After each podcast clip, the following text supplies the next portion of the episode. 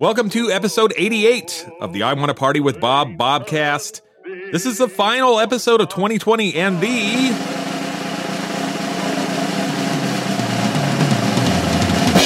best of 2020 episode. This one is part year in review, part best of. What I'm going to do in this episode is this I took all of the episodes from 2020. There were 56 episodes in all. A little side note wow, that's a lot of episodes. And there are only 52 weeks in a year. How did I end up with 56 episodes in 2020? It must have been extra holiday specials or something like that. Well, whatever. I took all the episodes from 2020, I broke them down month by month. I then chose my favorite episodes like interview type episodes, history type of episodes, and then also my favorite songs of each month, and I made a list. I do want to say these episodes and these songs are my favorites. Everything on the Bobcast is like my favorite. These episodes and songs were special to me. They really stood out for some reason. Going back to how this whole thing worked, I had 12 episodes. I was going to cut a short segment or sample out of each of those episodes for this one. And on top of that, I was going to play 12 songs, one song for each month. That would have ended up being a very even, kind of month by month sampler of the Bobcast. But that was way too long for one episode. That'd be like a two and a half hour, three hour long episode or something like that. So, this is what I ended up doing. I cut that list of episodes and songs in half. I chose six segments from six different episodes and six, well, actually seven, but you'll see songs from six different episodes to make this episode fairly short and to the point and a very good overall representation of the things that make me love this podcast. I could have just said, here's a best of 2020 episode and moved on, but no, I do love to talk way too much. Mostly I'm explaining it because it was fucking hard for me to choose what to play in this episode. I love everything that came out in 2020. Every single episode that I did, I love. I wanted to play it all, every episode. They're all my favorite. That would be close to 80 hours of shit, though, right? Something like that. And no one needs a Bobcast marathon right around New Year's. We'll just stick to the Twilight Zone marathons, right? That's my policy.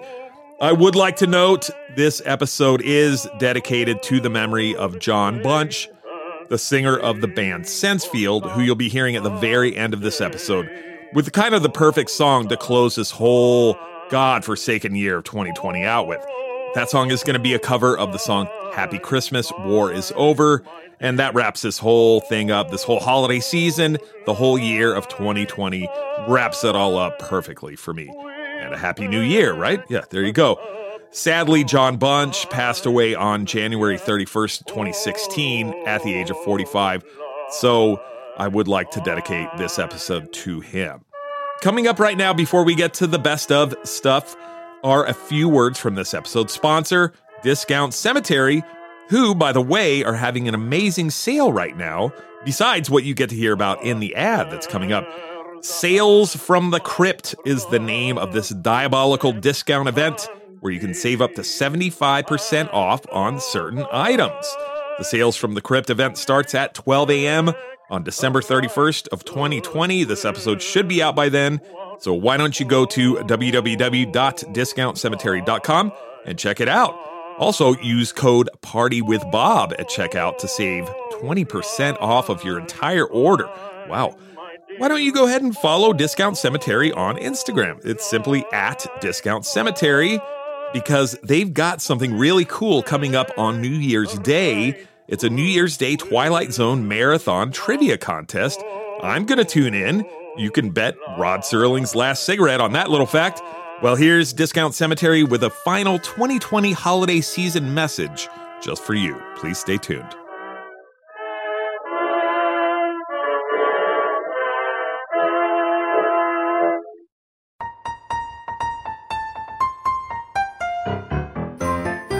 All we do is work, work, work these days. There are so many discount cemetery t shirts, sweatshirts, vintage jerseys, raglans, and accessories going into Santa's sleigh this year. Don't these people know it's Christmas, not Halloween? Yeah, I've packed more of these Burbs movie t shirts and sweatshirts than PlayStation 5s. You know what else? I think we might go over the sleigh's weight limit with all these Craftsylvania bundles. Anyway, discount cemetery clothing looks good any time of year. What's the Craftsylvania bundle you mentioned back there? I'm glad you asked. The Craftsylvania bundle is a discount cemetery groundskeeper sweatshirt and a pair of handmade fantastic earrings. Only $34.99 if you order soon. Wow, the sweatshirt and the earrings even glow in the dark. I guess Santa won't need Rudolph to guide his sleigh tonight. That's okay. I heard Rudolph went full Q and painted Make America Great Again on his nose. The next thing you know, he'll be calling Santa a socialist for giving out free stuff. Shh. We better get back to work. It's almost Christmas Eve, and I think I hear Santa coming. Ho, ho, ho, let's go! We've got a sleigh full of Discount Cemetery's finest goods to deliver to all the nice people of the world on this Christmas Eve. There are so many people on the nice list, and they all wanted Discount Cemetery clothing and accessories this year. Hmm, maybe they all went to www.discountcemetery.com and used the code PARTYWITHBOB for 20% off of their entire order of the finest and creeptastic clothing to be found south of the North Pole. I know I wouldn't be caught dead in anything but discount cemetery clothing when I'm not working. Speaking of work, time to ho ho go!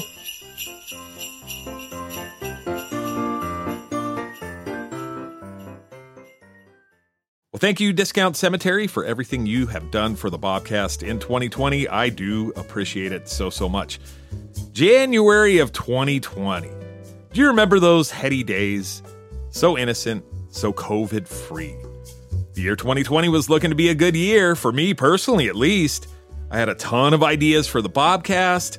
I was getting some sponsors lined up. The sky was the limit.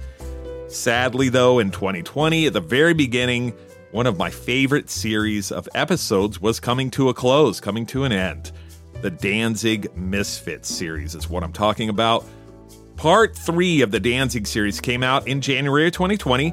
That was episode 33 on January 10th. The shit talking history of the Dark Lord of Lodi, New Jersey, Glenn Anzalone, was epic and eye opening for me. I learned so much about the Misfits Samhain, or Samhain if you're a purist, and Danzig. I learned some good stuff. I learned some not so good stuff. I do still love Danzig from the Misfits era and on, so that says something, I think. The clip you're about to hear is what Danzig thinks about what it is to be punk these days, and some of his personal political views.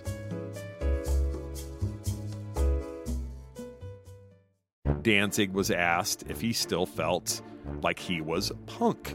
To which he replied, Certainly more than any of those other fucking poser losers. Okay, okay. Hey, angry little old man, you. Jesus Christ. He does come off like an asshole with that statement a little bit. A little bitter, a little like, well, back when I was a punk, you know. Yeah, yeah, yeah. I get it. I know. I did a whole fucking podcast about back when I was a punk. So I get it, Danzig. Okay, you're just having a bad day, probably. Let's talk about Danzig's politics. He has some pretty interesting views on politics and, uh, you know, on the conspiracy level stuff. He has some really interesting views. Uh, uh, in this interview I mentioned above, this Invisible Oranges interview, Danzig is talking about a new book that he just got, and it was all about something called Atlantean Vril v, spelled V R I L, and how you could make a super weapon out of it, like a sonic weapon, and about all the powers, the major powers of World War II, how they were searching for this Atlantean Vril in order to make this weapon to beat the other guys into submission. Uh, that's like next level. That's like believing in Atlantis level conspiracy shit. That's pretty intense. I, that's to me, that's really fucking intense. I think. Ooh. Now, also Danzig claims that the FBI had a file on him for a long time and his band during the late '80s for his like supposed satanic activities and occult stuff. Blah blah blah. Whatever. Maybe they actually really did. Danzig has also claimed that every assassination of any U.S. president was carried out by the U.S. government itself, not like a lone wolf or anything like that. It was all orchestrated by the government to kill the head of said government. At least Danzig's not a flat earther, right? Or is he? Is he? I ooh, I don't know. I couldn't find. I tried looking. Is Danzig a, a flat earther? Google that. You won't get shit. You'll get some weird stuff, but is Glenn Danzig a flat earther? He might be. I couldn't find anything to confirm or deny it, so I don't want to make that claim, but I don't mean to stick that, you know, little bug in your ear. Yeah, I, I'm not going to go into all the conspiracy stuff that Danzig is into because we would be here all fucking night. He is into a bunch of weird conspiracy stuff. The guy is a voracious reader, which no fault in him. I think that's rad. That's incredible. He reads some strange fucking books, though. He does. And that's cool too. Think he might believe it a little bit too much, though, and that's a little bit weird. Politics wise, he seems to be kind of a middle of the road kind of guy, but a little bit on the weird side, if you ask me. In his words, he says he's a conservative on some issues, and he's more liberal on other issues. Danzig also states he is pro abortion and pro Planned Parenthood, but he doesn't think Planned Parenthood should be, quote, selling baby parts like a chop shop in Brooklyn, end quote. Uh, and that, my friends, is a reference to this right wing piece of shit's efforts to demonize Planned Parenthood of a few years ago by spreading massive lies about. Holy fuck, yeah, this guy's a piece of shit. His name, this dude's who Danzig bought into this guy's bullshit. His name was uh, David Daleiden. I'm not, I don't even care if I say this fucker's name right. David Daleiden. He got in big trouble for putting out a bunch of faked and like fabricated abortion videos and videos of like abortion, supposed abortion doctors talking about like eyeballs falling on their laps while they were performing abortions. And apparently Danzig did fall for that. Danzig has also stuck up for Donald Trump's Muslim travel ban, stating, quote, it's not really a travel ban. When you walk into the country, we want to see who you are and what you're doing. Well, when I go to every country right now, they look at me and they see whether I can come in or not. And I've been turned away from Canada and other places before. Where's my protest? Where's my parade? End quote. Fucking damn. Yeah, asshole. That's he sounds more like a weird conspiracy theorist, libertarian, self-centered asshole to me. Like kind of selfish and kind of naive. Where's my parade? Where's my participation trophy? And man, shove that fucking bullshit up your ass, you fucking morons.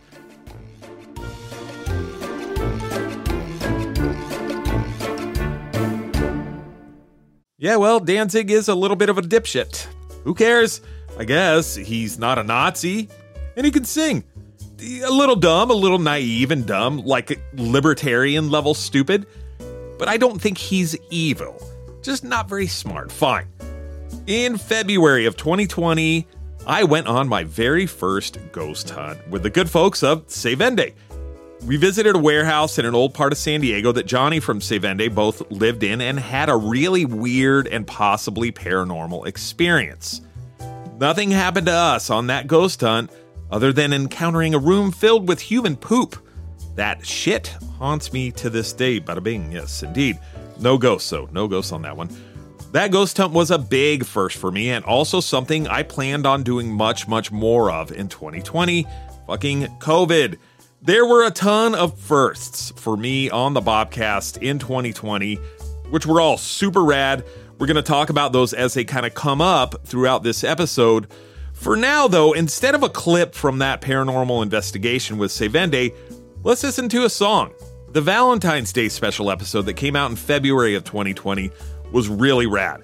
There were a ton of great bands and even short interview segments with members of each band. Graham from Broccoli. I love talking to that dude, by the way. He is cool as shit. Well, he is a drummer, so, you know, duh. Lost Avenue in that Valentine's Day special. My God, what a band. Those people from Northern Ireland in Lost Avenue really know their way around a song. I mean, holy shit, what a band. I talked to Dylan from Lost Avenue in that Valentine's Day episode, and I played two of their songs. That's how much I love this band. Very sadly, Lost Avenue was already broken up by the time the Valentine's Day special episode was released, though Dylan and drummer Michael from Lost Avenue had moved on to start another band called Gas Hands. And Gas Hands are equally as rad as Lost Avenue, if not even better, honestly, if that's possible. Well, let's hear a song from that Valentine's Day episode called Audrey by the band Lost Avenue right now. That is the song that made me fall in love with the band Lost Avenue and also helped me fall more in love with the Valentine's Day episode. It's like Valentine's Day in a way, you know, falling in love all over again. Here's Lost Avenue.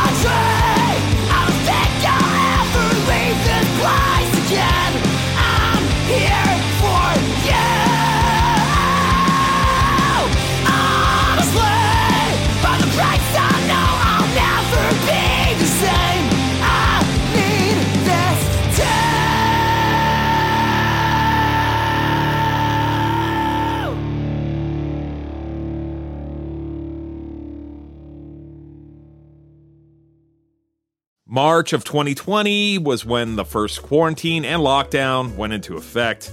It'll all be over by summer, uh, yeah. 336,000 COVID related deaths in the United States later. Here we are.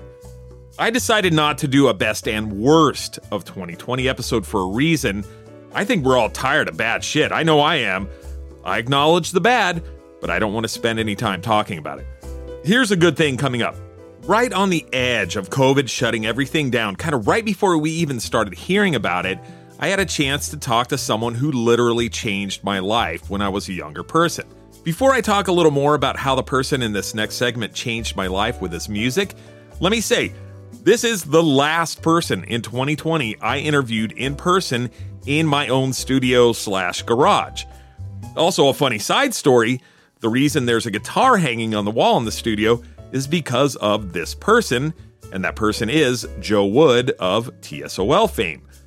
When he first got here for the interview, he asked for a guitar. He said having a guitar in his hands would make him more comfortable while we were talking. So I ran upstairs inside, grabbed my kid's guitar, handed it to Joe, and I'm so glad I did. He did a kind of talking and playing narrative thing every once in a while during our conversation, and it was incredibly rad. He was playing riffs from songs like Flowers by the Door and Black Magic, and those are two of my favorite songs of all time out of everything I've ever heard. The way it was happening, it felt like the songs were just for me, like they were made just for me. This dumb kid who absolutely loved the person who was sitting in front of me's music. After that, I got a wall mount for my kid's guitar and I hung it up in the studio for future interviews, none of which have happened yet. And who knows when I'll have the opportunity to talk to somebody in the studio in person again? Who fucking knows? That guitar does sit on the wall still, waiting for the next Joe Wood to come along and bring it to life. What an honor it was to talk to Joe Wood. Another first in 2020 for me on the Bobcast, getting to talk to someone like Joe. The Joe Wood years at TSOL were absolutely incredible and gave a much younger me a much deeper appreciation of music and the talent that it took to make that music. It changed my life, absolutely did. This is a clip of Joe Wood talking about sort of the aftermath of TSOL and what TSOL and being in TSOL meant to him.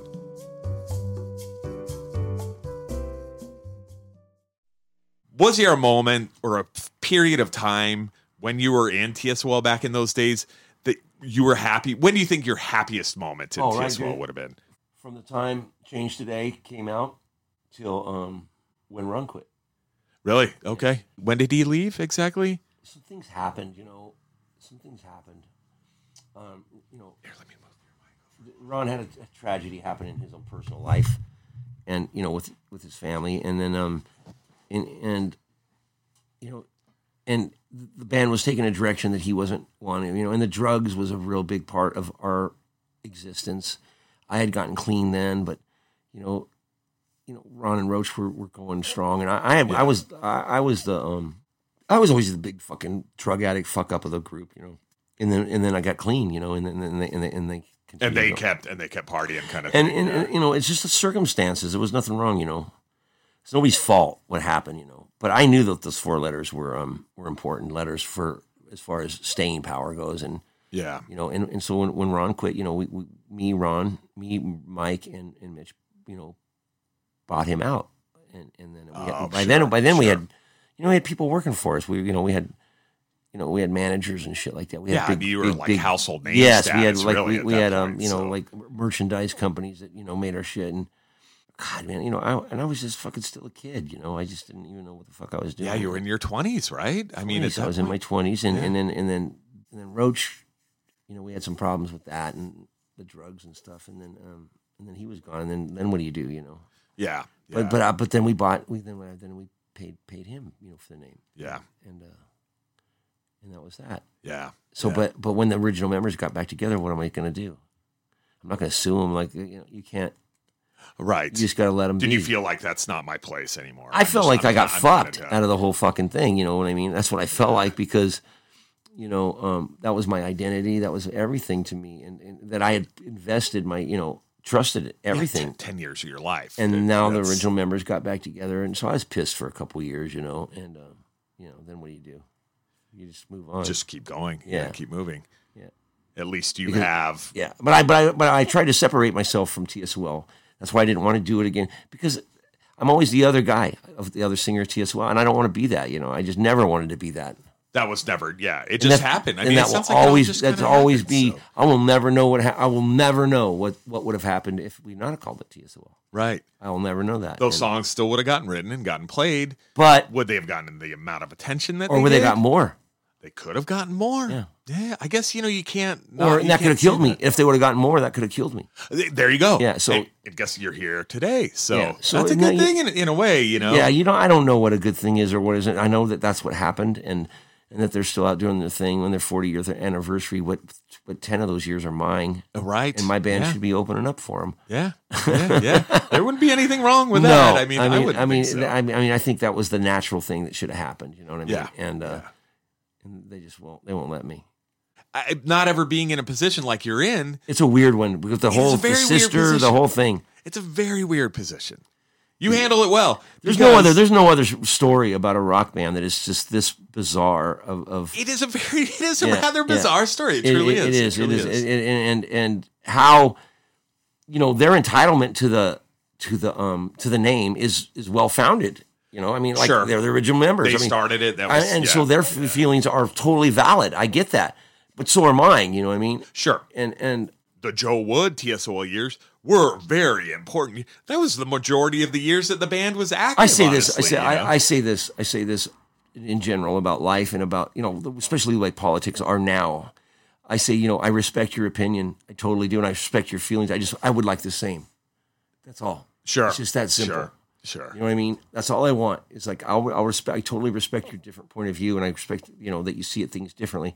But I would, I would, I would like that you. I would res- ask that you do the same. do the me. same for me, and and sometimes people just cannot do that. No, it's true because there's a little bit too much of a Ego. I'm right. I'd rather be right than happy, Yeah, or whatever it is. You know, no fun, man. No, no, no. And so it's- not fun. you know, I've been I've been on both sides of that coin, and I've been pissed off, man, and I've and I've done things that I regret, and I've said things that I regret, you know, and I won't I won't during this interview, but but I have I have many times, and uh, and I've heard things that I regret that they said about me, right? but uh, but the truth is is that you know we are family, you know, whether whether they like it or not, or whether I like it or not, you know, and, Yeah. and there's a, there's a lot of uh, there's a lot of uh, a lot of baggage and a lot of great shit that There's a combination with all of of a lot of us. things. Yeah, with all of us. I, it almost sounds like the good though kind of outweighs the bad as far as Depends what day it is. Go. Yeah, yeah, I guess. Yeah, You know, yeah, it's sure, really, you know, sure. because, um, is that how you feel? Like, yeah, it- yeah, yeah. I do feel that way. That's exactly how I feel. It depends what day it is because sometimes I get wound up, and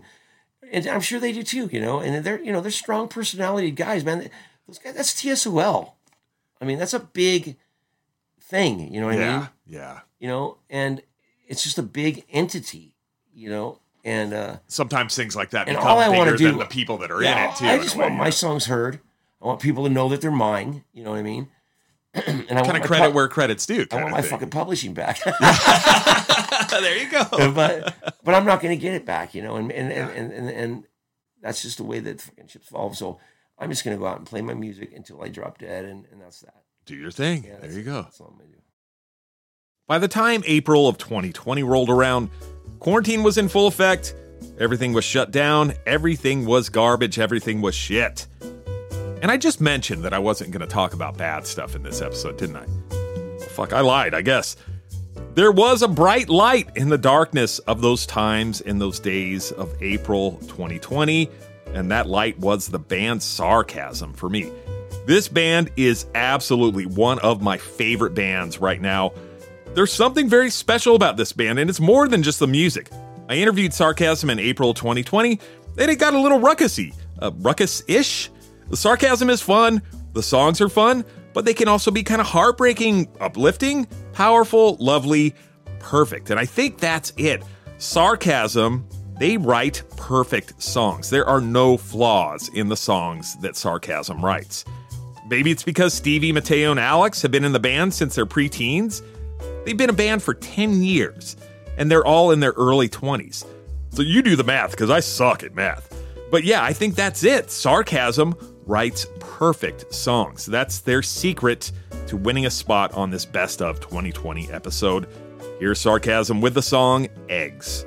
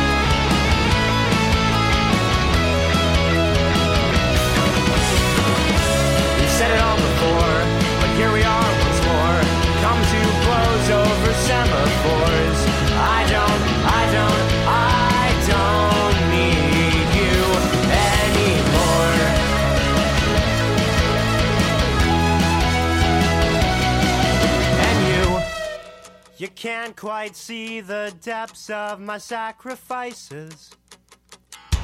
This Lamb of God I bring to you. But you're a vegan, so I am too. How could I? Why did I ever try?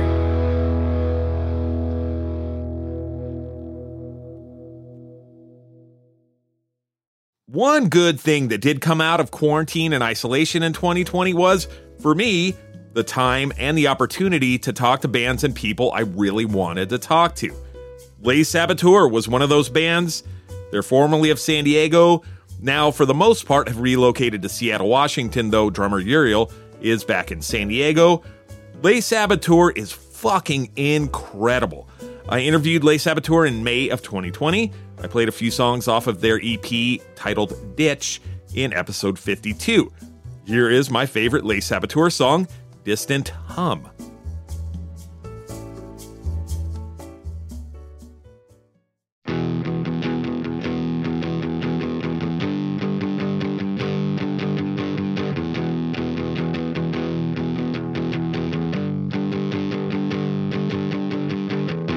I'm burning up and taking my time to suck it up.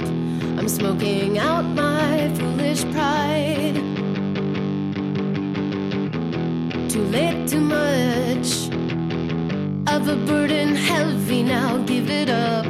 I'm pawning off this broken ride. Thinking maybe you know best what to do with this. Maybe you're on fire. You can fan the flames of depth and impermanence. That I might retire and rest these aching bones and rest these bones and rest these aching bones at last. The sirens come in the form of a distant hum that never approaches or fades away. And it's so maddening, all the things I had in me that got burned out or just faded away. But maybe you know best what to do with this. Maybe you're on fire. And at least I can say that there's one of us that can keep it dry. Cause it's like nobody knows. Cause I hide out when it shows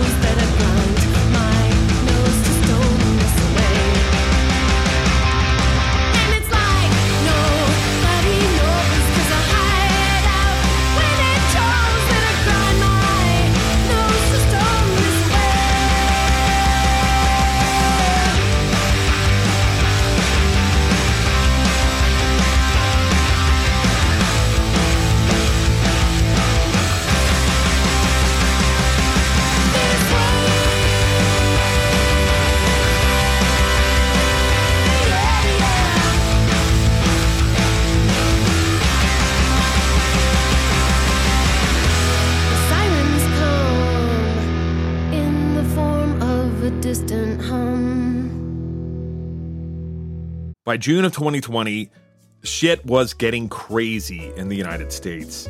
George Floyd was murdered by the police in Minneapolis, Minnesota on May 25th of 2020, and people all over the country were not fucking having that shit. People took to the streets in massive numbers. The cops came out. They acted like cops. They hurt and killed more people during the protests, of course. Our very soon to be former president got involved by tweeting all caps, law and order every single fucking day instead of trying to heal the gaping wound that is institutionalized racism in the United States. Let's not forget that the dipshit president had protesters gassed for a photo op in front of a church in Washington, D.C. in those days. Yeah, quite a moment, huh? Honestly, I'm still shocked that that fucking book didn't burst into flames in his evil, tiny little hands. It must have been a copy of Art of the Deal instead of an actual Bible. Around that time, I started to educate myself about what it's like to be a black person living in the United States and dealing with the horrors of racism and prejudice every day of your life. George Floyd was just one of the thousands of black people that have been killed, executed in the fucking street just because of the color of their skin. And that is fucked. Completely fucked. James Baldwin had a lot to say about what it's like being a black person living in America, especially when he was very active during the civil rights movement of the 1960s. You know what? And it's really sad, not that much has changed since then. Not really. It's so incredibly and intolerably sad that in 2020, we still need to have conversations about racism, especially racism against black people. But here we are, so we have to deal with it. Education is key in the fight against racism. So I did an episode all about James Baldwin. And he was truly one of the loveliest, most intelligent, and well spoken people you might not have ever heard of. But let me say, I believe James Baldwin should be part of every curriculum in every school in this country. He's that important to me. It's also very important that you listen to his words. What he said, let his words transform you. Here's a little part of episode 57, which was released on June 16th of 2020. It's a little bit about the life of James Baldwin and a part of his eulogy that was written by Baldwin's dear friend Toni Morrison. Being part of CORE gave Baldwin the opportunity to speak and lecture all around the American South at the beginning of the 1960s, which led to quite a bit of mainstream press attention for Mr. Baldwin. Baldwin's unique analysis of white racism, his insights into the North and South of the United States, his kind of middle ground approach. He had this kind of middle ground approach that was between the pacifism of Martin Luther King Jr. and the, you know, just resist and fight kind of attitude of Malcolm X. That made him approachable to white Americans, is what I think in some ways. And I think that consensus is shared amongst a lot of people who've studied him much, much more than I have. In fact, Time magazine featured Baldwin on its cover in its May 17th, 1963 issue, and Time said this of James Baldwin There is not another writer who expresses with such poignancy and abrasiveness the dark realities of the racial ferment in North and South. Now, here's a little tidbit, and very much worth noting. In 1960, the FBI started keeping tabs on James Baldwin. In fact, by the early 1970s, the FBI had 1,884 pages of documents on James Baldwin. He was kind of a double threat. He was a gay man, and he was also involved in the civil rights movement. Hmm. Compare that 1,884 pages of documents the FBI had on Baldwin to the 110 pages the FBI had on Truman Capote, who was also a gay writer, and the nine pages, nine pages, they had on Henry Miller. Huh. Yeah, interesting. Make scratch your head a little on that one, huh? Let me say this too, real quick. Uh, with a capital F U C K, fuck J. Edgar Hoover. Fuck that dude to hell. Remember COINTELPRO? Yeah. Hoover also blocked the prosecutions of members of the KKK for like black church bombings in the 60s that fucking killed women and children and babies. And God, fuck that fucking dude, man. The FBI under Hoover even sent Martin Luther King Jr. a letter that urged him to commit suicide. Oh, yeah, that's nice, huh? Man, fuck that dude. The, the FBI and Hoover in that day, oh my God. Fucking horrendous. And not even to mention, you know, the anti communist bullshit that they were about, blacklisting people left and right during the civil rights movement, they really stepped up their game and just got extra shitty. Um, God, fuck all of them. They're all like burning in this the hottest hell imaginable. That's the only thing that lets me sleep at night, by the way. I do want to mention something real quick too. Kind of a sad note. Although Baldwin and Martin Luther King Jr. were acquainted, they knew each other, they weren't really friends. It seems that Martin Luther King Jr. really didn't want to be associated with James Baldwin because of the fact that James Baldwin was gay. I think Martin Luther King Jr. was a great man, really, really great man in a lot of ways, but he wasn't cool with gay people. It's because of religion. At the time, they didn't want gay men in the civil rights movement. They because a lot of them, a lot of the leaders of the civil rights movement were fairly religious in some ways, and they had a big problem with people being gay, and that's too fucking bad, man. That is too bad. Goddamn. Uh, religion, yeah. Yikes. Baldwin was very, very active in the civil rights movement, though he didn't want to be known as a civil rights activist. In 1979, at a speech at UC Berkeley, Baldwin referred to the civil rights movement of the 1960s as, I quote, the latest slave rebellion. He also felt that if you're a citizen, well, you shouldn't have to fight for civil rights. And he's right, you know, fuck. He is 100% right. James Baldwin was arguably, in my mind, was one of the most important people involved in the civil rights movement of the 1960s and beyond. I think it's undeniable. Undeniable. Very few people could bridge the gap between blacks and whites the way that James Baldwin did. I think the world, honestly, was so, so much better off with him in it. He changed things. I mean, he changed things so much for the better in so many ways. And one last thing about Baldwin's role in the civil rights movement, and these are in his own words. When he was asked if he was a spokesman for the civil rights movement in a New York Times book review interview in 1984, Baldwin said this, and I quote A spokesman assumes that he is speaking for others. I never assumed that I could. What I tried to do, or to interpret and make clear, was that no society can smash the social contract and be exempt from the consequences and the consequences are chaos for everybody in the society. I was a maverick, a maverick in the sense that I depended on neither the white world nor the black world. That was the only way I could have played it. I would have been broken otherwise. I had to say a curse on both your houses. The fact that I went to Europe so early is probably what saved me. It gave me another touchstone myself. By the 1970s, Baldwin was back in France, though he did move back and forth between the United States and France throughout the 70s and 80s. Kind of, he kind of he he commuted between France and the United States. Interesting. Baldwin continued writing and lecturing during that time up until he passed away of stomach cancer on December 1st, 1987, in St. Paul de Vence, France. At James Baldwin's funeral, his dear friend and fellow author Toni Morrison said this in his eulogy You knew, didn't you, how I needed your language and the mind that formed it, how I relied on your fierce courage to tame wildernesses for me, how strengthened I was by the certainty that came from knowing you would never hurt me. You knew, didn't you, how I loved your love. You knew. This then is no calamity. No, this is jubilee. Our crown, you said, has already been bought and paid for. All we have to do is wear it. And we do, Jimmy. You crowned us.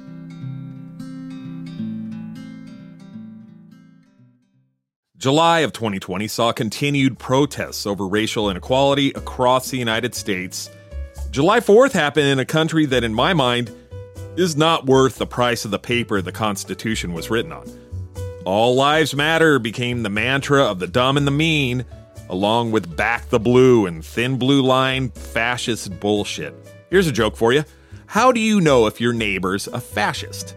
Well, they replaced their Gadsden Don't Tread on Me flag with a thin blue line American flag sometime during the summer of 2020. Summer of 2020 did one thing it showed the public who the police in this country protect and serve. And guess what? It's not us. It's not the average person that is, unless if you're a, another heavily armed white person. There were some people that came out and tried to explain what was happening and why these protests were happening in the summer of 2020, what was causing the anger that brought on the George Floyd protests. And these people came out and they talked about it, they did videos, they wrote songs, they went on podcasts and talked about and tried to explain what was happening. One of the people that tried to kind of explain to the rest of us what was happening was Daryl Doc Wilson of the Boll Weevils. There's a video of the doc talking to his coworkers at the hospital he works at somewhere in suburban Illinois that came out sometime around June of 2020, and it was absolutely incredible. Doc didn't pull any punches. He talked about what it was like being a black man living in America to an audience of mostly white people, and his words were exactly what we all needed to hear then, now, and always. I interviewed Doc for an episode in June of 2020, Then, shortly afterward, did an interview with Doc and the rest of the band, the Boll Weevils, for episode 61. That came out on July 13th of 2020. The Doc interview in June was much more serious than the Boll Weevils interview, and you know what? Laughter relieves stress. So there was some much needed relief to talk to all the goofballs of the Boll Weevils while we were living through the stress and the pain that was summer of 2020. In tribute to the Doc and the rest of the Legion of Shame, here is my favorite Boll Weevil song, Bullet Man.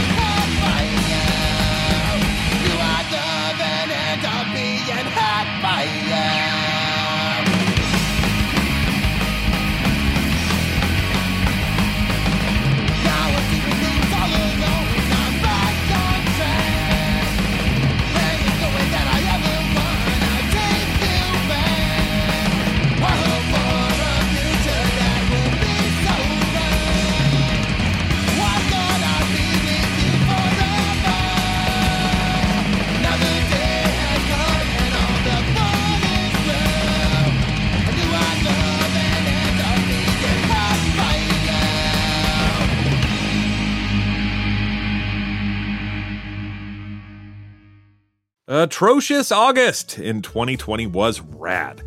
Horror movie trivia, Screamin' Jay Hawkins, Carolyn Morissette, Wolfface, and a huge milestone for the Bobcast, the first ever Ghost Stories episode. My favorite type of episode, gathering and listening to ghost stories. Absolutely my favorite. There were so many great stories in that first Ghost Stories episode, but one really stood out from the rest, and that story was Gared O'Donnell's story. Gared sings and plays guitar in the band Planes Mistaken for Stars and lives in a very haunted house, or did. Huh. He might have scared the ghost away, I'm not sure. You'll see. Here's Gared O'Donnell's story from the very first Bobcast Ghost Stories episode. That was episode 64 from August 3rd of 2020. Prepare to be scared.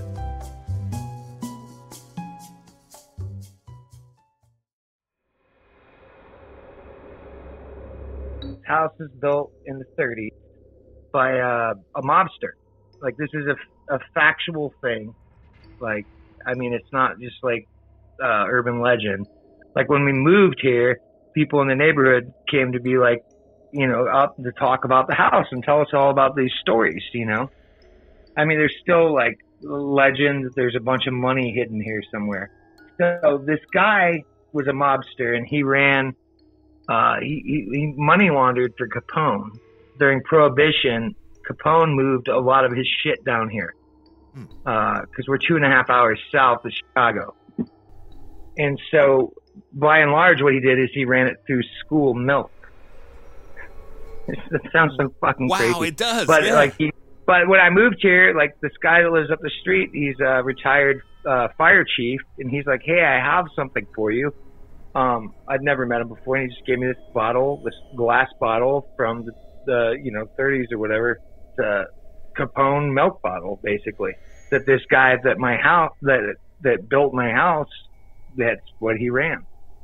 So I mean, you get when you think about it, it's like school kids had to have milk back then, right? I mean, it was a hell of a way. It it was like a easy, I'm sure, like a kind of an easy way and a sure bet kind of thing, Yeah. way to handle things. You know?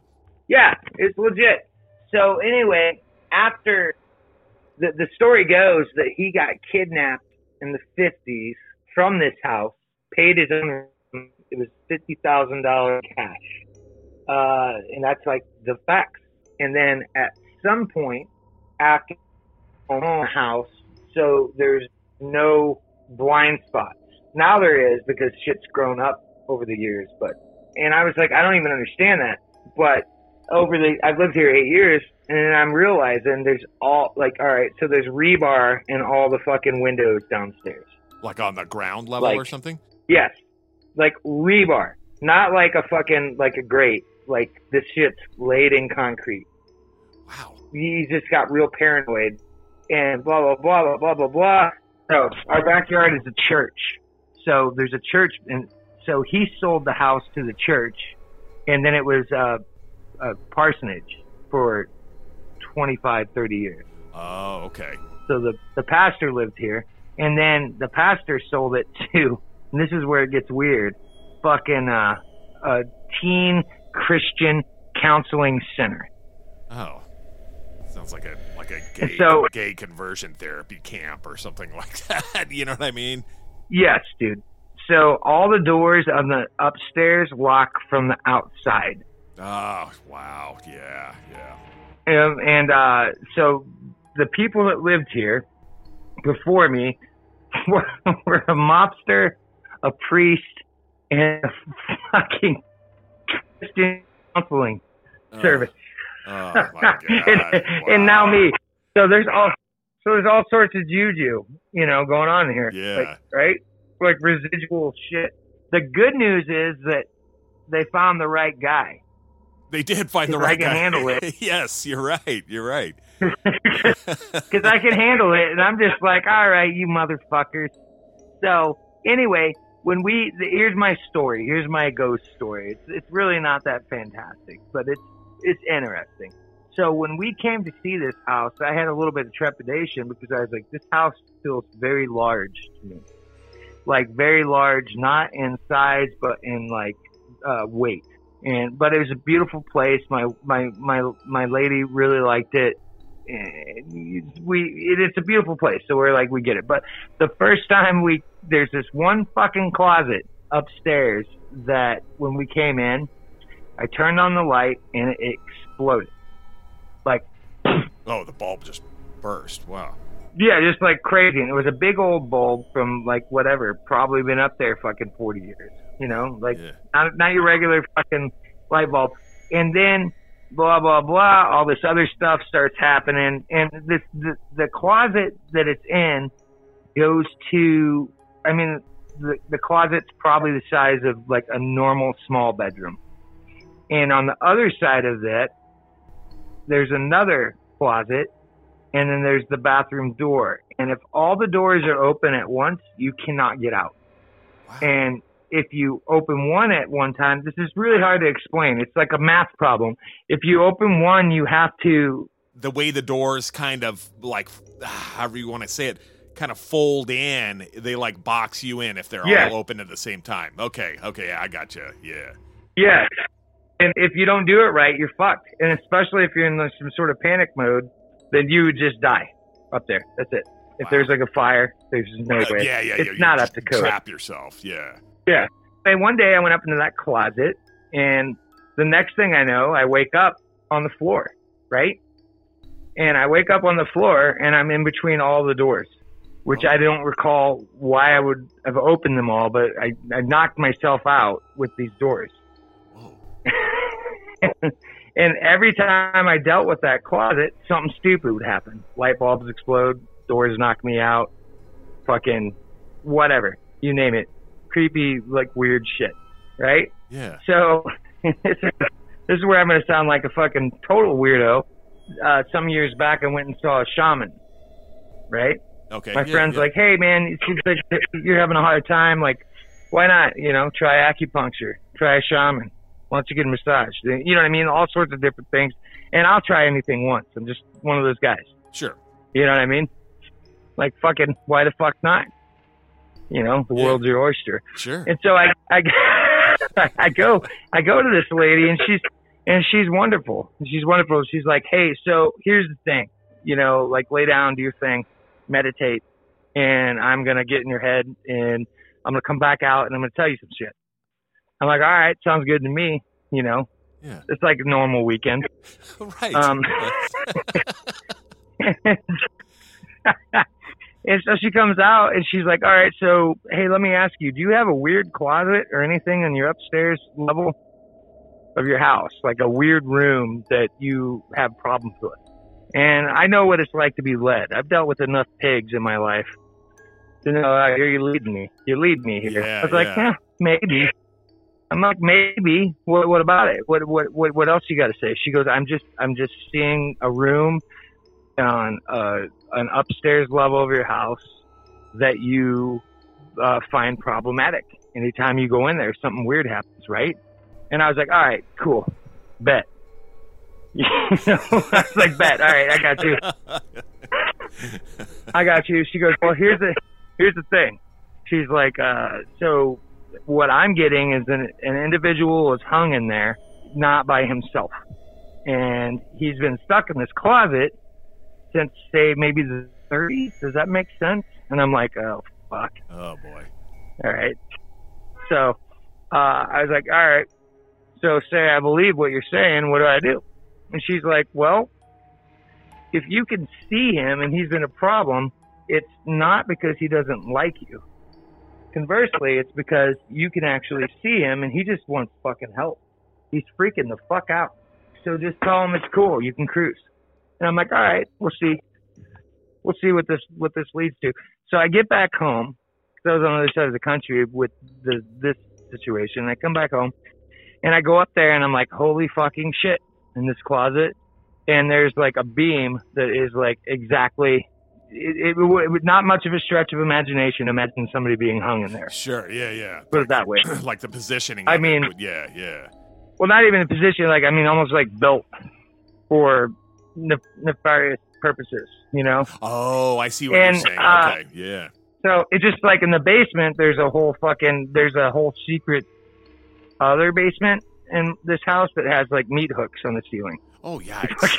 Oh, You get it? Jesus Christ. You yeah, get yeah, it? yeah. I get it. I get it. Yeah. Yeah. yeah. oh boy. and all sorts of I find stuff in this house all the time that I'm like, oh wow, man. But anyway, so I just went in that room and I said, Hey homie, it's time for you to go. Quit fucking with me. Uh, you know, you wanna hang out, I'm cool with that, but you gotta stop acting like such a spook, dude. You know? Yeah. and never again. And never again has there been a problem.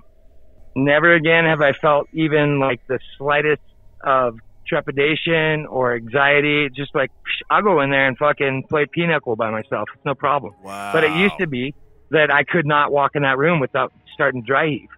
Wow. Or get knocked out, or like, yeah, yeah, like something always happened every time you walked in.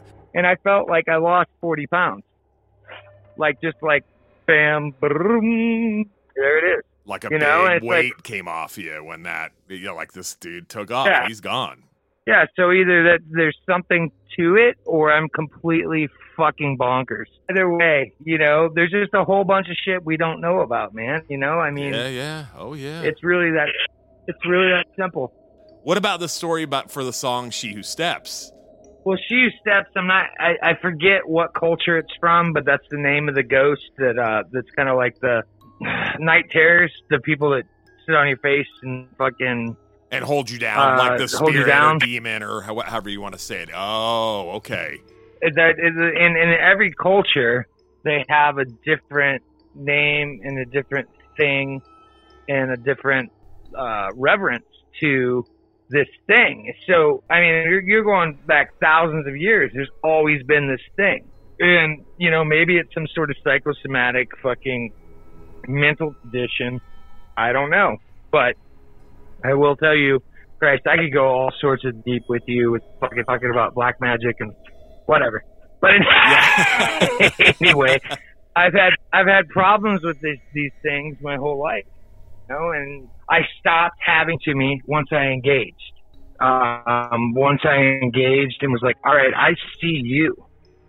How about that? I'm not scared of you. I see you. What you got, motherfucker?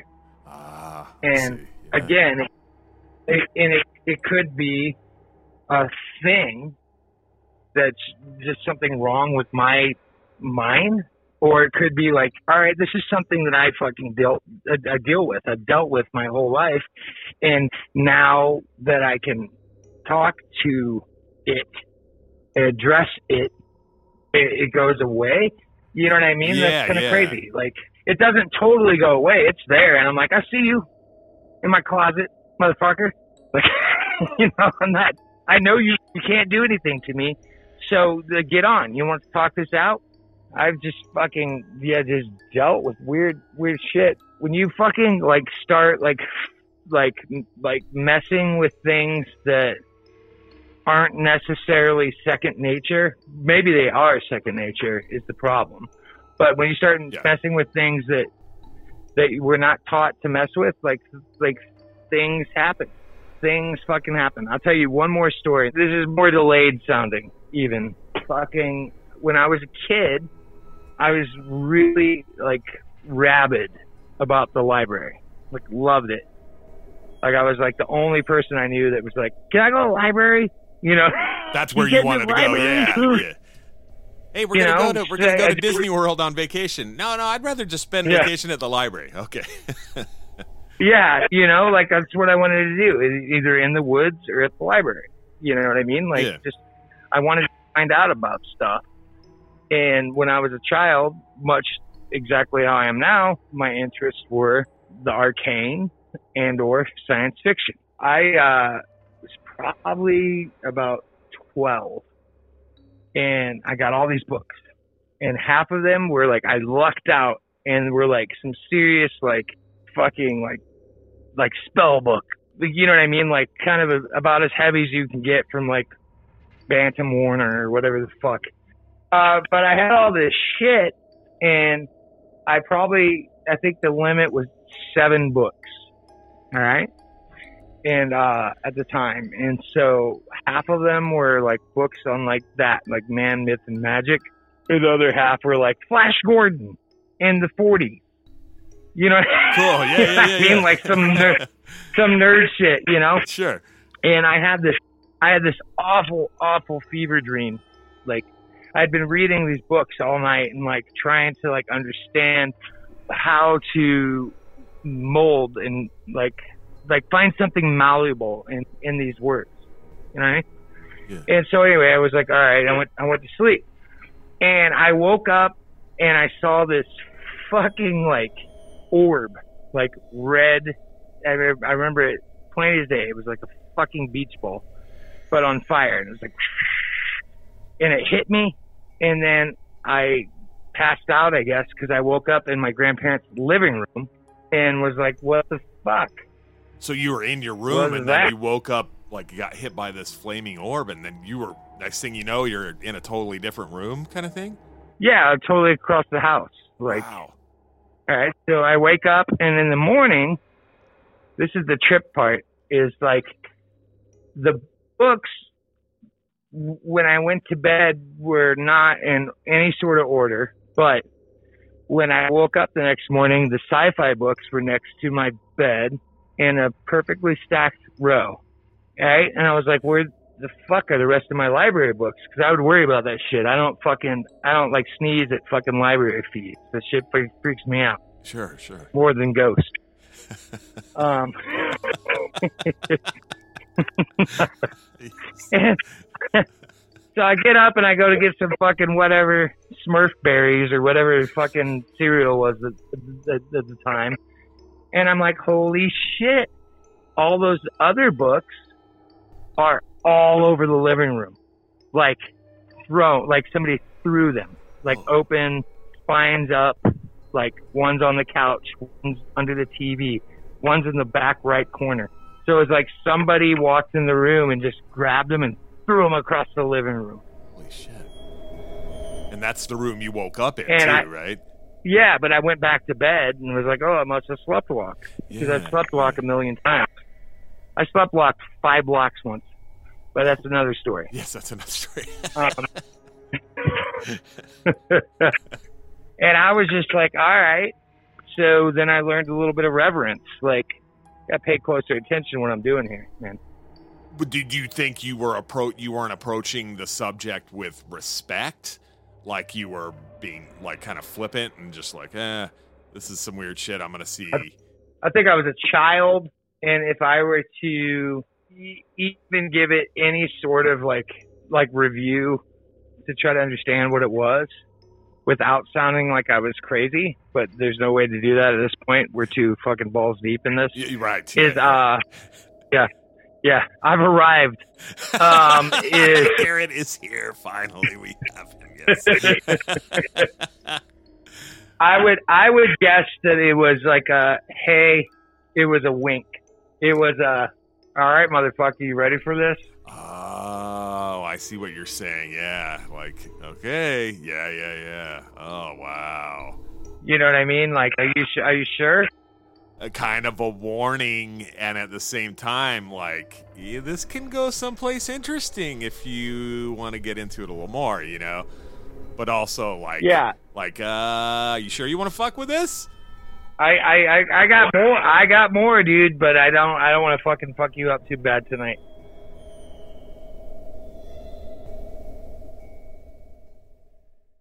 The next song coming up is from episode 72 which came out on september 28th of 2020 this episode is one i had been sitting on for a while.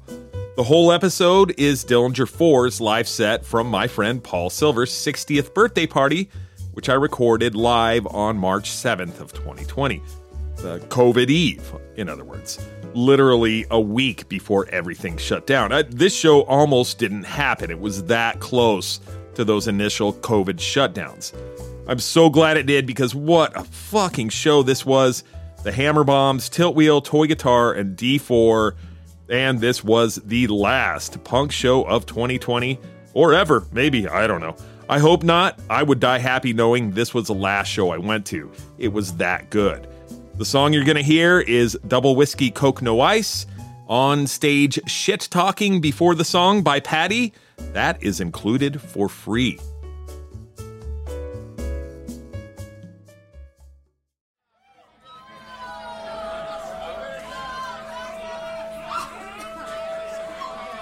Oh, I don't know. I guess you could say that Paul and I were probably about 14.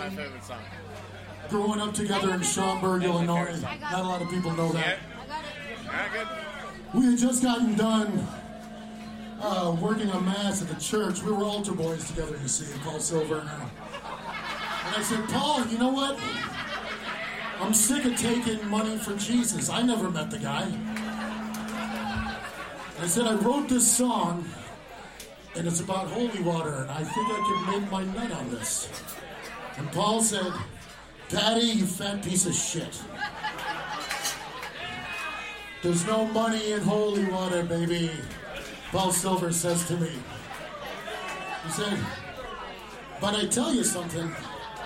Paul Silver says, I heard the mix on the East Coast invented a new soda that's blowing up. He said, should write a song about whiskey. And you make a shit ton of money. And I said, Paul, fuck you. He was 42 at the time, you understand? I said, you're old as fuck, Paul. You have no idea. And who would have thought it? It's how I bought the state of Minnesota with this little jingle.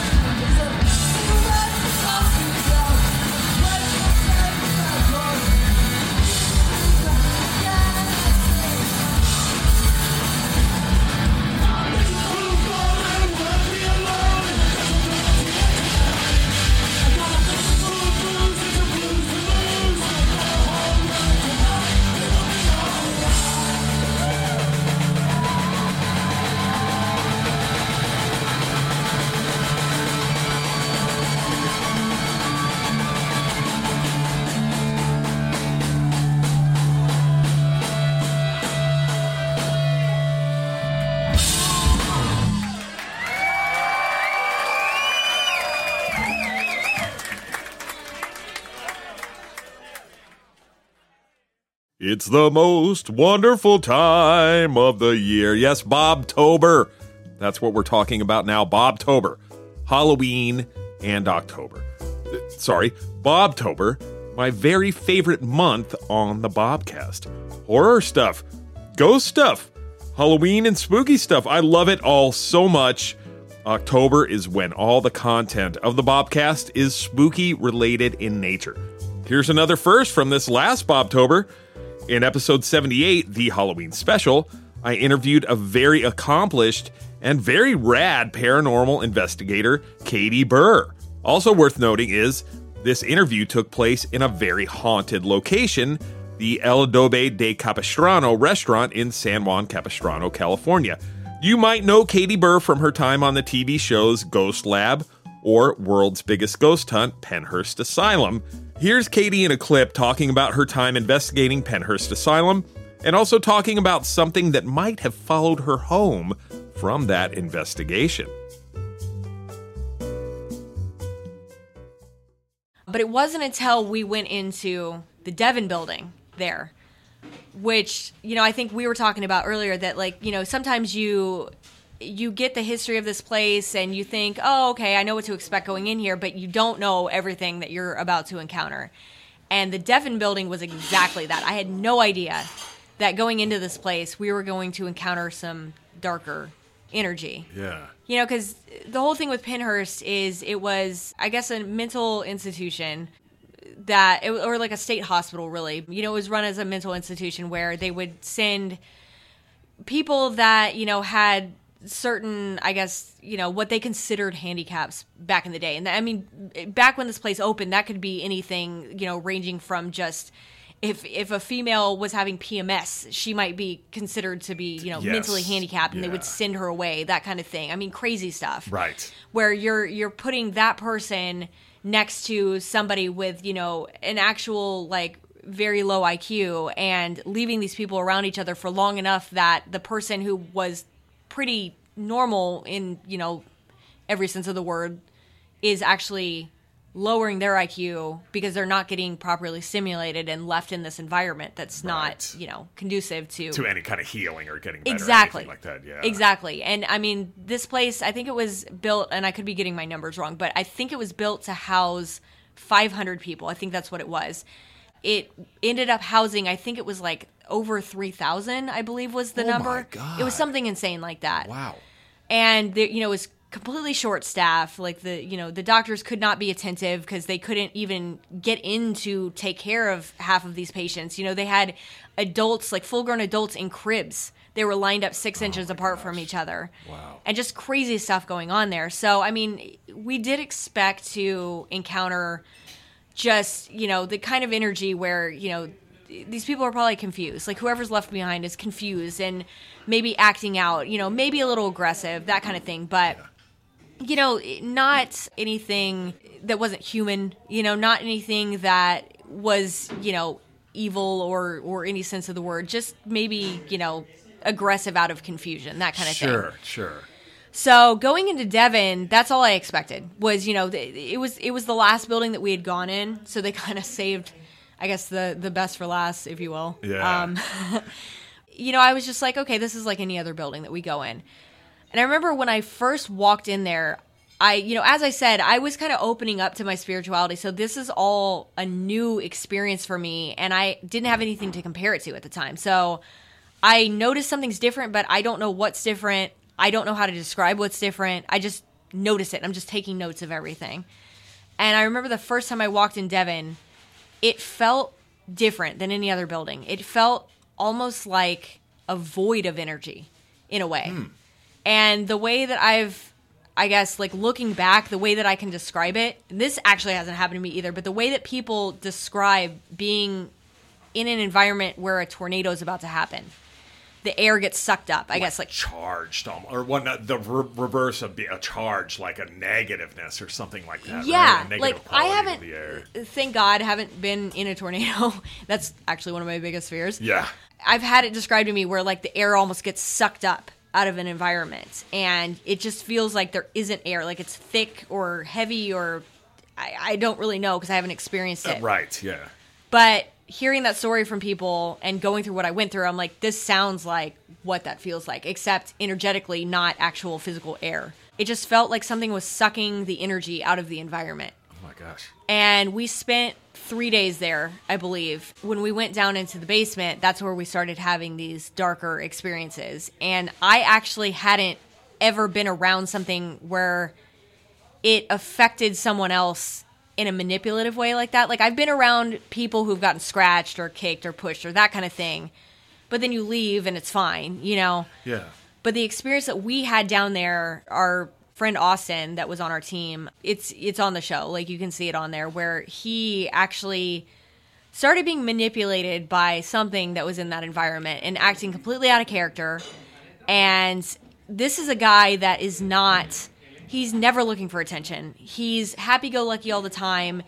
Literally, his motto is "Nothing bad ever happens to me." He goes around saying this, and I- always used to tell him, like, Austin, you can't keep saying that because you're the guy with the target on your back. If you keep saying "Nothing bad ever Right. happens to me," but he he swears by it. But yeah, he was the first to have something actually happen, and I was like, "See, you can't go around saying this." right. but I had never seen anything like that, you know, and it it scared all of us. And you know, we had our team. The great thing about it was it kind of ranged from you know full believer, like having every experience, to the biggest skeptic who said, you know, this doesn't exist, and I'm just here to kind of like see what happens. See you what? know? Yeah, sure, sure. and I'm somewhere in the middle. You know, Austin was, I, I think, also kind of in the middle with me. But, you know, having that happen, we all experienced it, you know, vicariously through him, watching it. Right. And even our biggest skeptic, Max, you know, left saying, I don't know what happened. I can't explain what happened, you know, and, and his, uh, Austin's cousin, Zach, kind of same thing. You know, he's very scientific as, as well. And he was like, I, I know my cousin wasn't faking this. Like, I know my cousin. He doesn't, He doesn't act like this. He doesn't behave like this No. under any circumstances. Not at all. So you know, he it tear it made him tear up. You know, I was trying not to cry on camera. You know, because they were turning the cameras right to me, and I'm like, no, like you're not going to catch me. Like, I'll cry off camera. Yeah, it definitely freaked us out. Leaving there, I am pretty sure that my experience stemmed from the Devon building because I ended up taking something home. What what came home with you? What kind of what happened when you got home? I'm still not sure what came home with me. I was I was back at my house and just, you know, going about my life and I started seeing something walking through my house. It appeared first as a shadow figure Okay. that was uh, it was always in the same room. I had this little room right off of my kitchen where I used to keep the router and you know just all that kind of equipment. And it makes sense because that's where you know you're something's going to get the most energy to feed off of. There's a bunch of electronic equipment in there. but There's stu- electronic stuff that's using electron electricity. Yeah. Exactly. So I would see everything I would see would happen in this room. And it had a little pass through window to the kitchen. So, you know, you're standing in the living room, you see through that window uh, into that room. And I saw something. It looked, you know, to me, I felt like it was a male presence just because it was probably about six feet or so tall and just kind of gave me that vibe that it was a male presence. Yeah, shadow figure walked through the room. I kind of saw it out of the corner of my eye, but, you know, clear as day. I'm like, okay, I guess I have a roommate, you know.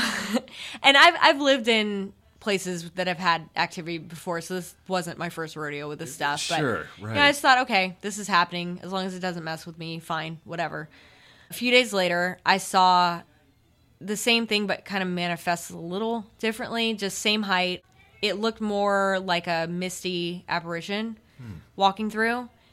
And then about a day after that, I saw the same thing. This one was a little harder to describe. It's kind of like when you see a shooting star and the tail will be kind of that green flash. Yeah. It looked like something like that at the same height moving through the room. So, one of the questions I still have is why is this thing manifesting differently three different times? Right. But Every time it was height. a different appearance. Yeah. But roughly the same height, though. Yeah. Wow. It was very strange. That happened. So the the third time that I'd seen this, I had another experience happen uh, within the same hour, and I always make fun of you know the paranormal horror movies at how quickly stuff happens, like quick succession, just one right after the other stuff happens, and you know. as a paranormal investigator, I'm like, it doesn't happen like that. You know, I always make fun of these movies because I'm just like, they're glamorizing it, you know, for TV sure or for the to movie make or it whatever. yeah to make it entertaining, basically. Yeah, but uh, in real life, I mean, you're sitting in a room for three hours and like something may or may not happen, you Right. know, once or twice. In my house, for whatever reason, this stuff was happening back to back like that. Like I'm finally having this experience. So now I'm, you know, thinking to myself, maybe it can happen like that. If it's something darker, if it's something not as nice and, you know, a little more on that side of things, maybe that's when you do see things happen back to back, which in the movies, that's the kind of, you know, entities that, That you're dealing typically with. is right. So yes. maybe there is some truth to this. And I just, you know, hadn't dealt with that as much. But about an hour after the the last time I saw this apparition, my dog started growling and barking at the bathroom door and, you know, doesn't typically act like that. So I walked up to the door and the door was shut at the time. So I open it and I hear this like motorized noise and it turns out that the electric toothbrush is on and moving across the counter by itself. And I'm like, okay, like what's going on? This is weird, you know, at this point. So I turn it off and I go back about my business and I'm like, okay, I'm going to move on. We're moving on from this, you know. And about an hour after that, it starts going off again. Same thing. And I'm like, okay, something's trying to get my attention in this house, you know, but what am I going to do about it? You know, I have to just keep moving forward. Just pay attention, you know. Something else happens, we'll take note of it and I'll figure it out as I as I go. So I went to bed that night and I woke up the next morning and my boyfriend was outside with our dog, walking our dog. And I knew this because I walked out of the bedroom, walked downstairs, grabbed a Red Bull, came back upstairs, and I was like putting the pillows back on the bed. And there's, you know, I didn't hear him come back in, anything. But all of a sudden, I hear clear as day, he said, Babe, in his voice to me, like loud, like he was in the house. And I mean, it was it was clear and loud enough for me to question if he had come back in, and I just didn't hear him come back in. Right. So I said, "Yeah," and nothing. There was nothing that happened after that. So I'm like, "Okay, I know I heard that. Absolutely, it was his voice, clear as day." So I walked out in the living room, and I could see out the window down the street that he was outside with our dog. So I'm like, okay, that happened. And this, as I said, has been happening just back to back to back. You know, I try to go to sleep and wake up to a new day, and this is the first thing I've been greeted with. Something in this house is trying to get my attention.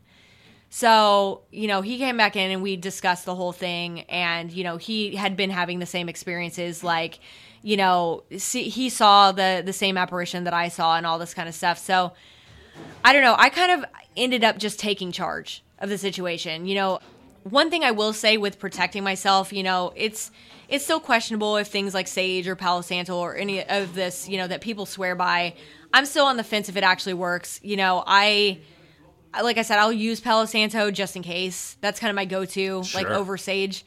But whether or not it's actually doing the job, I don't know. I can't say that. There's no scientific evidence to, to back this up. It's more of a if it makes you feel better kind of thing Right. Yes. you know, burning candles, saying a prayer, all that stuff. You know, that's that's the more I guess, you know, could be a placebo effect. We don't know.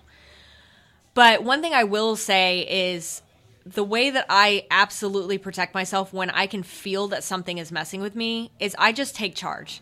You know, it's when you're dealing with these entities, especially if it's, you know, a human that's passed away, it's the same thing as a human that was alive. I mean, you have bullies in real life, you have bullies in the afterlife. Sure. So- sure. it only makes sense. It really, truly only makes sense. Yeah, like what do you do with a bully? You stand up for yourself. Right. You take charge. That's you know, the only you way to get rid of it, basically. Yeah. Exactly. So, I mean, I've gotten to a point where I don't care how crazy I look, even with this. You know, if my neighbors think I'm crazy because I'm running around, around my house screaming at the top of my lungs at this thing, I know that it gets rid of it.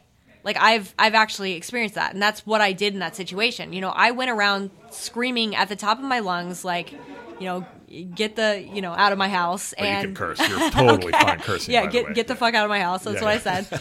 and uh, you know, I mean, it left. Like it, it wasn't there anymore after that. Wow. So again, I mean, I I can't say there's no scientific evidence that there even was anything in my house, let alone me, you know, cursing at it to leave, but from my own personal experience, which is the only thing I can speak for, it was there and then it stopped. By now, you all know that I love the Misfits, right? Like, I'm kind of obsessed with the Misfits. when a really good Misfits cover comes my way, I am definitely in my happy place. November of 2020 saw several Misfits cover songs on the Bobcast by two different bands. First was in episode 79, the I Love the Fest episode with two of Get Married's Misfits covers. That episode was immediately followed by episode 80, the Valerie Knox interview, which also had a couple of Misfits covers by one of Valerie's bands, the Hybrids. Oh, these Misfits covers are so good. I have to play one song by each band in this best of 2020 episode. Here's Get Married with their cover of the song Skulls, and the Hybrids with their cover of the song Hybrid Moments.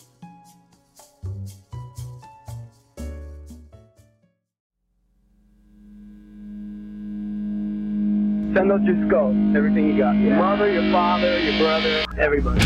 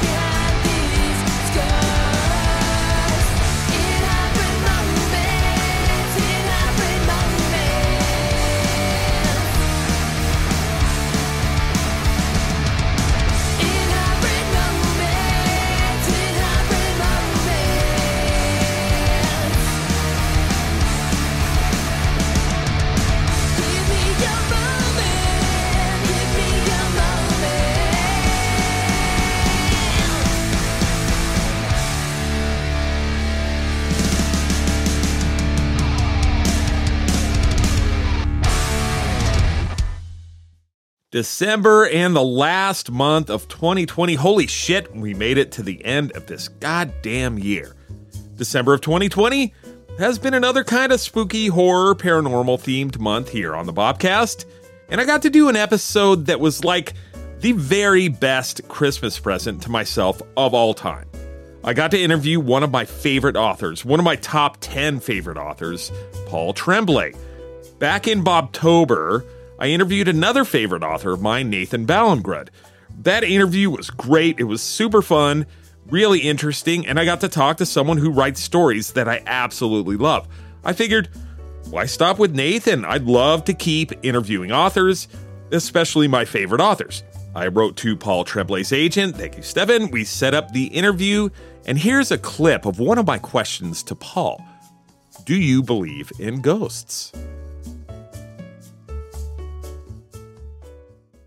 One of the things I talk about on this thing a lot, and I'm also very fascinated by the paranormal, paranormal in in the real world, quote unquote. Uh-huh. You know, what are your thoughts on the paranormal? Do you believe in ghosts, or you know, to to put it so plainly, do you believe in anything in the Yeah. paranormal might be real or not? I most I would say like the vast majority of the time, no. But at the same time, you know, if you said, "Hey, you're going to go stay overnight by yourself in a, you know, this boarded up mental hospital," I'd be like, "Fuck no, I'm not doing that." So I don't blame you.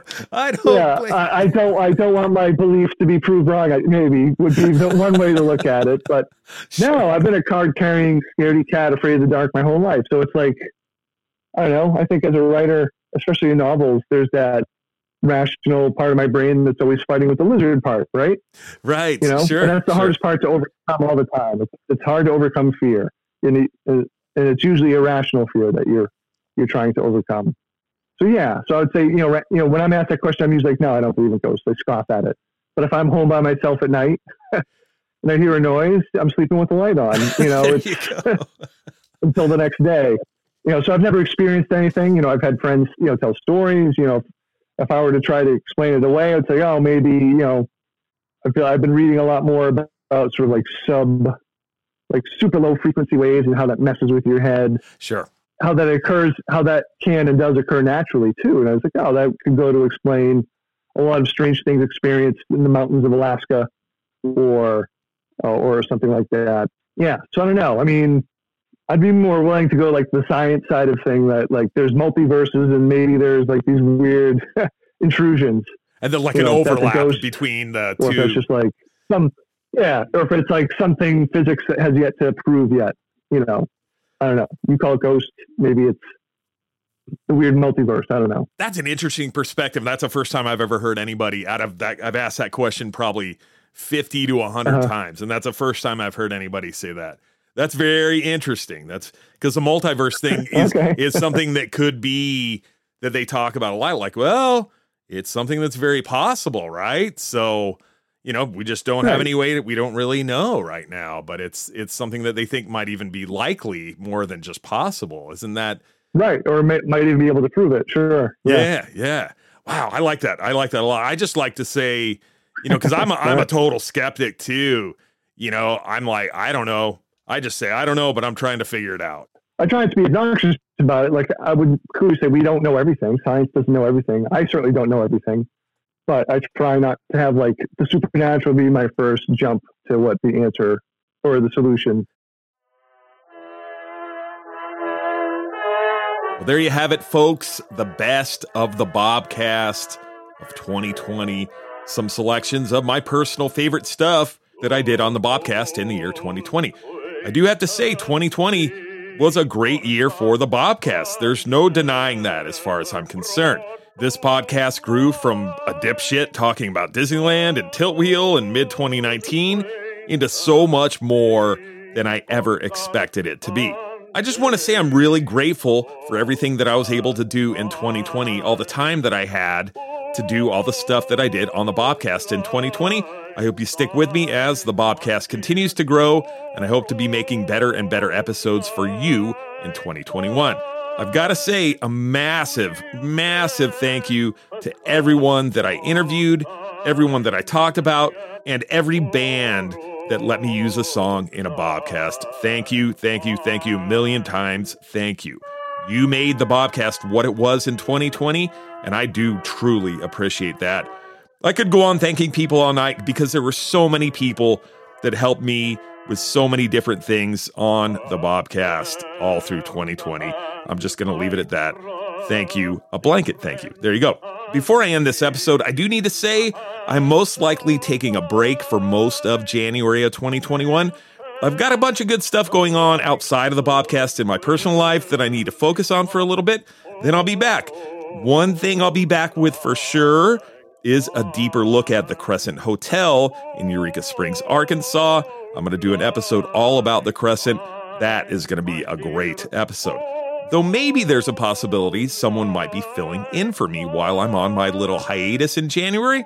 So look out for some special episodes coming out very soon. Thank you so much for listening and spending your time with me on the Bobcast in 2020. Stick with me, 2021 is going to be a fucking great year. Please remember, subscribe, rate, and review the Bobcast wherever you listen to podcasts. Also, please consider joining the Bobcast Patreon at www.patreon.com slash I wanna party with Bob for exclusive content and more. Thanks so much for listening. Here's Sensefield with their version of the song Happy Christmas, War is Over. And the very last thing, Happy New Year to you and yours. Thank you for listening. forgot and never brought And so this is Christmas. And what have you done? Another year over. And a new one just begun. And so this is Christmas. I hope you have the dear ones, the old and the young. A